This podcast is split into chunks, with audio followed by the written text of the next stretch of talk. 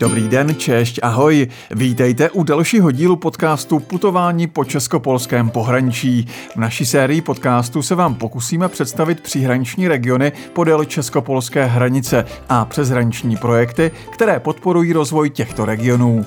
Často panuje obecný názor, že život v pohraničí je méně kvalitní, že tyto oblasti jsou hůře dostupné, vzdálené, zejména od hlavních center země a že život v pohraničí je obtížnější kvůli přeshraničním východnímu sousedství. Dnes se vydáme do Dolního Slezska, do obce Zlotý stok, český také Rychleby, která je nejstarším hornickým a hutnickým střediskem v Polsku. Těžbu a rafinaci zlata v tomto městě potvrzují dokumenty ze 13. století a již v 16. století bylo ve Zlotém stoku v provozu až 190 dolů, v nich se vytěžilo více než 30 tisíc tun rudy a roční produkce zlata představovala v průměru asi 8% evropské produkce zlata. Odhaduje se, že během 700 let těžby bylo z místních ložisek vytěženo 16 tun rizího zlata. Poslední důl arzenová ruda byl uzavřen v 60. letech 20. století posledních letech město ztratilo svůj význam průmyslového centra a zároveň se stalo turistickým centrem známým především díky muzeu hornictví a hutnictví zlata nebo největšímu podzemnímu vodopádu v Evropě. Ale nejenom to, Zlotý stok se rozvíjí jako turistická destinace, která nabízí bohatý program cyklistických, turistických, jezdeckých i poznávacích výletů, o které není v regionu nouze. Obci Zlotý stok velmi pomáhá její přeshraniční poloha a partnerství s českými sousedy, od nichž čerpá značné zkušenosti a společně realizuje řadu aktivit. Důvodem je společná hranice i společná historie. Zlotý stok sousedí s českou obcí Bílá voda. Společně s českou stranou provádí veškeré propagační aktivity. Jejichž hlavním cílem je zvýšit počet návštěvníků regionu prostřednictvím většího využití potenciálu jeho přírodních a kulturních zdrojů. Historie Zlotého stoku je spojena nejen s průmyslem, ale také se slavnými osobnostmi, které se zasloužily o rozkvět města. Byli to především bratři Albrecht a Karel Poděbradovi, kteří založili mincovnu. Hans Scharfenberg, který se rozhodl získat arzen z hornických halt a rozvinul výrobu arzeniku, a Wilhelm z Rožemberka, který v roce 1582 koupil město Zlotý stok se zlatými doly a mincovnou, byl považován za nejbohatšího velmože v Čechách. Další zajímavou osobou spojenou se Zlotým stokem byla nizozemská princezna Mariana Oraňská. Její španství zahrnovalo dvě města, 35 vesnic a 16 000 hektarů půdy. Pro ilustraci, jak obrovskému území vládla, uvádíme, že českopolská turistická stezka vedoucí po stopách kněžny je dlouhá asi 200 kilometrů.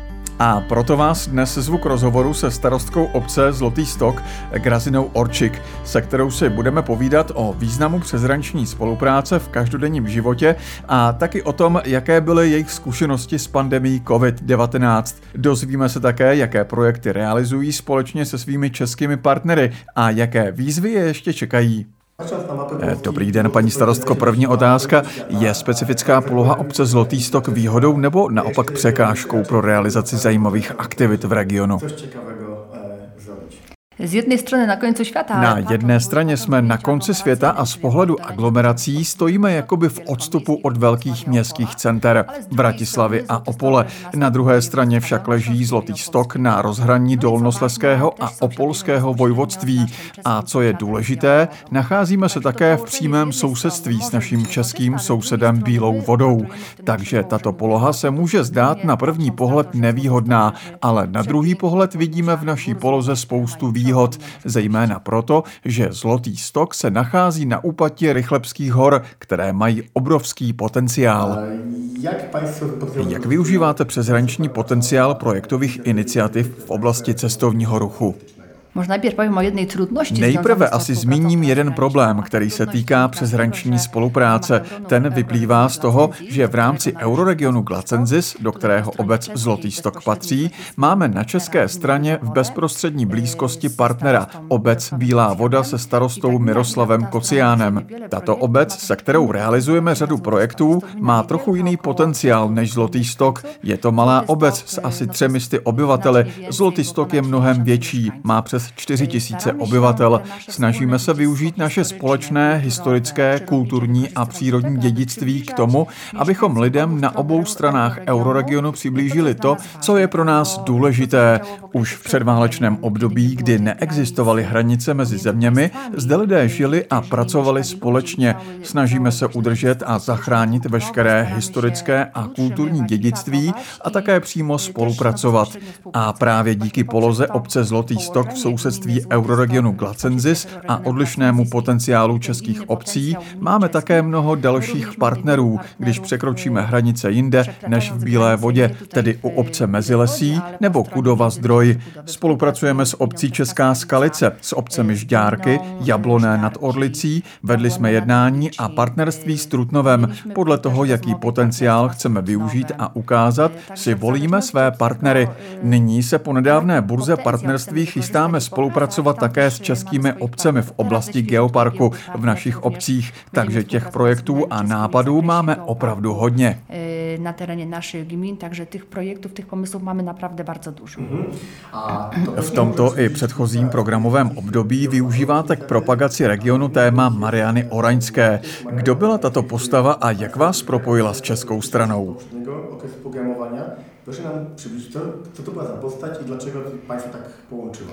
Księżna niderlandská Mariana, Mariana Oraňská žila a budovala zámek v obci Kamieněc Zabkovický. Ve Zlotém stoku zůstalo také mnoho stop po její působnosti, například vápené pece, kde se pálilo vápno potřebné pro stavbu cest a domů.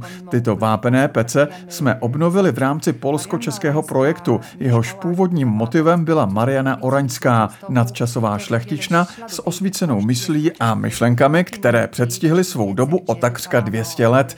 Například výstavba silnic, které propojují města na polské a české straně. Tato postava nás spojuje i s českou stranou, neboť Mariana Oraňská nemohla část svého života pobývat přímo na zámku Kaměněc Zabkovický, ale měla vlastní panství v Bílé vodě, kde je dnes psychiatrická léčebna. Bylo tam její další sídlo, odkud jezdívala přes Zlotý stok do Kamence. Měla také mnoho statků v oblasti kladských obcí s kamenolomy, chráněnými domy a různými podniky, na kterých se za svého života podílela. Mariana Oraňská byla mimořádná filantropka, zaměřená na pomoc ostatním lidem i osobą, która pomagała, pomagała ludziom.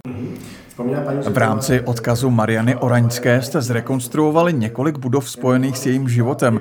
Můžete nám o tom říct pár slov? Zlotý stok má, za, za Zlotý stok má opravdu co nabídnout. Než přejdu k cyklostezkám a přírodním krásám a památkám, které jsme obnovili v rámci polsko-českých projektů, chci se zmínit o vápených pecích a mauzoleu rodiny Gutlerů, rodiny, která se velmi zasloužila o hornictví a houtnictví ve Zlotém stoku a na starém historickém hřbitově se nachází jejich hrobka. Tato hrobka byla bohužel značně zdevastovaná, znesvěcená a my jsme ji nyní v rámci česko-polského projektu ve spolupráci s obcí Bílá voda zrestaurovali a vzdali tak hold této rodině. Velmi rozsáhlým projektem, který realizujeme také ve spolupráci s obcí Bílá voda a obcí Kamenec Zabkovicky, je obnova bývalého evangelického kostela, který byl využíván také katolíky na kulturní a turistické centrum. V 80. letech 20. století však byl tento objekt adaptován na tělocvičnu a později obec Zlotý stok postavila tělocvičnu jinde, takže se pak už bohužel nevyužíval. Je to krásná budova s bohatou historií a proto ji také v rámci českopolských projektů restaurujeme. Restaurujeme ten objekt. Na jaké zajímavosti se mohou turisté těšit v oblasti turistické infrastruktury? Co se týče turistické infrastruktury, jednou z aktivit, které jsme v posledních letech realizovali, bylo vytvoření turistického informačního centra a nákup elektrického vozidla. Tímto vozidlem vozíme polské turisty do České republiky, ukazujeme jim, jak žijí Češi, seznamujeme je s kulturou, ukazujeme památky v Bílé vodě, takže Poláci mohou vyrazit ochutnat české české jídlo, pít české pivo, vidět, jak se žije lidem na druhé straně hranice. A konečně projekt spojený s výstavbou cyklostezek je projekt s mnoha etapami, který realizujeme jak z českopolských projektů, tak z národních prostředků. Kromě výstavby cyklostezek typu single track Glacensis, které jsou náročné, protože jsou budovány v lesích s různou obtížností, nyní zrovna realizujeme projekt na vybudování cyklostezky, která má propojit single track Glacensis s rovinatými oblastmi naší obce. S Českou Skalicí a obcemi Bardo a Darky již budujeme takové cyklostezky, které propojují památky spojené s Marianou Oraňskou, zmiňovaný bývalý evangelický kostel, mauzoleum rodiny Gutlerů a vápené pece. V rámci těchto projektů klademe velký důraz také na propagaci. To znamená, že motivujeme obyvatele čtyř obcí Bardo, Zlotý stok, Darky a Česká Skalice, aby navštěvovali naše obce, chodili na místa, kde mohou sbírat razítka a body a po návštěvě všech obcí obdrží na vybraném místě v Polsku nebo v České republice odměny. Chceme, aby ten, kdo přijde, také vyprávěl svým sousedům, příbuzným, rodinám, jak se v našich obcích žije, jak se jezdí po našich cyklostezkách. Jak my žijeme, jak se poruša po těch vlastně štěžkách roverových. A jak vypadá Jak vypadá samotná spolupráce na druhé straně hranice? Existují ještě nějaké překážky? Těchto překážek je již v současnosti málo. V původní verzi fungování Euroregionu Glacensis šlo podle mne spíše o institucionální spolupráci. To znamená, že starostové vytvářeli nápady a společně realizovali projekty. Nyní se však spolupráce stále více rozvíjí směrem z dola, což znamená, že přirozeně spolupracují Združení seniorů, dobrovolní hasiči a mládežnické skupiny. V současné době neexistují žádné hranice. Například moji seniori velmi rádi vyráží do Bílé vody nějakým dopravním prostředkem. Tam nasednou na autobus a za pár desítek grošů jedou do Jeseníku nebo Javorníku a tráví tam svůj čas. Užívají si turistické atrakce nebo obdivují historické památky. V rámci této spolupráce mezi starosty však nespolupracujeme pouze na základě přeshraničních projektů, ale jedná se o takovou přirozenou spolupráci, například výměnu dechovek. Orchestr z Jabloné přijíždí do Zlatého stoku a ze Zlatého stoku jede do Jabloné. Nebo třeba spolupráce, kterou v nejbližší době plánujeme se seniory z Borohrádku. Postavili jsme bulodrom a chceme organizovat tento druh pohybových aktivit a nechceme ho zrovna nutně ukotvit do projektů. Tyto vazby spolupráce, partnerství a přátelství jsou tak silné, že se nechceme nutně institucionálně vázat projekty a penězi. Niekoniecznie chcemy się instytucjonalnie wiązać projektami i pieniędzmi. Jak wygląda współpraca w zakresie bezpieczeństwa ratownictwa? Jak probíhá spolupráce v oblasti záchranářství a bezpečnosti, například spolupráce hasičských sborů? U nás ta straž požárná... U nás náš hasičský sbor funguje spolu s českým velmi dobře. Před dvěmi lety se nám zde díky zapojení okresního policejního ředitele, bylo to již na celostátní a vojvodské úrovni, podařilo uzavřít dohody, na jejichž základě mohou naši hasiči ze Zlotého stoku výjíždět k událostem do Bílé vody a hasiči z Bílé vody mohou přijíždět k různým zásahům do Zlotého stoku. V psychiatrické léčebně jsme také uspořádali cvičení v hašení požárů, abychom zajistili bezpečnost a možnost rychlého profesionálního zásahu v případě ohrožení bezpečnosti.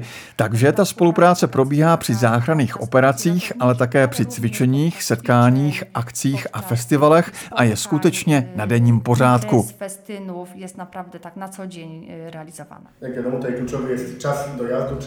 Jsou tedy společné zásahy každodenní rutinou v kladném slova smyslu a jsou realizované na základě dlouhodobé spolupráce. Tak, tym bardziej. Přesně tak, zvláště když máme k dispozici i profesionální hasičské vybavení. Naše jednotka je zařazena do Národního záchranného a hasičského systému. Máme také speciální zásahové vozidlo, čtyřkolku s přívěsem, díky němuž se dostaneme i do míst, kam se střední nebo velké hasičské vozy nemusí vždy dostat, takže tady neexistují žádné hranice a systémy fungují dobře a vzájemně se podporujeme, když je tato pomoc potřebná. Jaké jsou vaše zkušenosti s pandemí? Jaký to mělo dopad na přeshraniční spolupráci, na vztahy mezi obyvateli? No, pandemie byla dla nás takým... Pokud jde o přeshraniční spolupráci, zasadila nám pandemie těžkou ránu, protože mnoho Poláků je usazeno na české straně. Mají tam svá centra života, mají tam své domy, ale pracují na polské straně. Někteří lidé zase žijí v České republice, ale pracují nebo pracovali v našich institucích a hranice byla jen hypotetická. Pandemie však tuto hranici obnovila, takže to pro nás bylo velmi těžké. Spolupracovali jsme a informovali jsme se navzájem s Mirkem Kociánem o tom, kde se dá přejet, jak se mohou obyvatelé z obou stran dostat do práce. Před pandemí tato hranice neexistovala. Čeští obyvatelé jezdili do Zlotého stoku nakupovat nebo do Pačkova. My jsme jezdili na kolech, vyřizovali každodenní záležitosti, aniž bychom si vůbec uvědomovali, že překračujeme hranice. Bylo to naprosto přirozené. Když jsme sedali na kolo nebo do auta, přejeli jsme a dělali věci, které jsme potřebovali. Pandemie nás také vrátila do období před politickým přelomem, kdy tyto hranice existovaly, neboť se na polské a české straně hranice objevili vojáci. Tehdy se objevily zátarasy, aby se zabránilo lidem přecházet hranice. Je sice jasné, že se o to málo kdo pokusil, ale byla to komplikace, která přinášela jisté obtíže, zejména v každodenním provozu. Doufám, že tato situace už nenastane, protože, jak říkám, tyto hranice už prakticky neexistují ani v našem vědomí, ani fyzicky a my bychom neradi, aby se ty časy vrátily, ať už pandemické, nebo ty před transformací. Tato spolupráce a naše vzájemné soužití, kulturní, sportovní a turistické vztahy jsou totiž natolik přirozené, že bychom rádi fungovali právě v takových podmínkách že chtěli bychom funkcionovat v takých vlastně warunkách. Máte nějaké zajímavé plány do budoucna, potenciál pro další rozvoj spolupráce? Máme, bo to tak, jak Máme, protože, jak slyšíte, pohybujeme se na několika úrovních. Máme zde infrastrukturu nebo památky, o které se chceme starat. Velkou výzvou i při formulování strategie euroregionu v naší obci i v obcích sousedních jsou silnice, silniční infrastruktura a samozřejmě cyklostezky a pokračování výstavby cyklostezek různé národní náročnosti. Zde bychom se rádi více soustředili na seniory. Kromě památek jsou podporovány i běžné aktivity spojené se spoluprácí mezi mladými lidmi, seniory a různými profesními skupinami. Proto je potřeba ukázat naši kulturu, naše tradice, naší přírodu. Zároveň pak obyvatelé Zlotého stoku velmi rádi poznávají život našich českých sousedů, ať už v Borohrádku, České skalici nebo dalších místech. Chceme také realizovat jak tvrdé infrastrukturní projekty, projekty, které se týkají ochrany kulturního a historického dědictví, tak měkké projekty, které se týkají lepšího vzájemného poznávání a navazování vztahů. Dám vám příklad. Obyvatelka Javorníku se vydala s obyvateli obce Zlotý stok do Šamočinu, naší partnerské obce. Navázaly se tak přátelské vztahy, že probíhá výměna seniorů, kteří spolu chodí na tury, zdolávají vrcholy na české straně. Je to takové zcela přirozené kamarádství. A někdy je také potřeba finanční podpory, abychom mohli ještě více přibližovat místa na české a polské straně. Żeby ještě přiblížat e, místa po stroně české, jak i polské. Děkujeme za rozhovor a držíme palce za další úspěšné projekty. Děkujeme bardzo serdecznie, zapraszamy. Srdečně vás zveme k návštěvě. Opravdu máme co nabídnout a ukázat. Mezi naše stěžejní atrakce patří Zlatý důl, lesní zážitkový park Skalisko a středověký technologický park. Je těžké během tak krátkého rozhovoru zmínit všechna zajímavá místa v naší obci. Zlotý stok je totiž destinace nejen na víkend. Myslím, že i o prázdninách u nás můžete skvěle strávit svůj volný čas. Jak jste mohli slyšet, obec Zlotý stok nabízí spoustu možností a zajímavostí, k jejichž návštěvy vás srdečně zveme. Doufáme, že se vám naše cesta líbila a zveme vás do tohoto rozmanitého regionu plného překvapení a zajímavých zákoutí. V našem podcastu jsme vás provedli jen malým výběrem ze všeho, co na vás v regionu čeká. Další zajímavé přeshraniční projekty najdete na www.mapa.cz-pl.eu. Další rozhovory s hosty hosty z tohoto regionu můžete očekávat v následujících týdnech. Sledujte nás na Facebooku Interreg.cz.pl. Děkujeme a přejeme hezký den. Společný sekretariát programu přeshraniční spolupráce Interreg Česká republika Polsko. Tento podcast je spolufinancován z prostředků Evropské unie v rámci programu přeshraniční spolupráce Interreg Česká republika Polsko.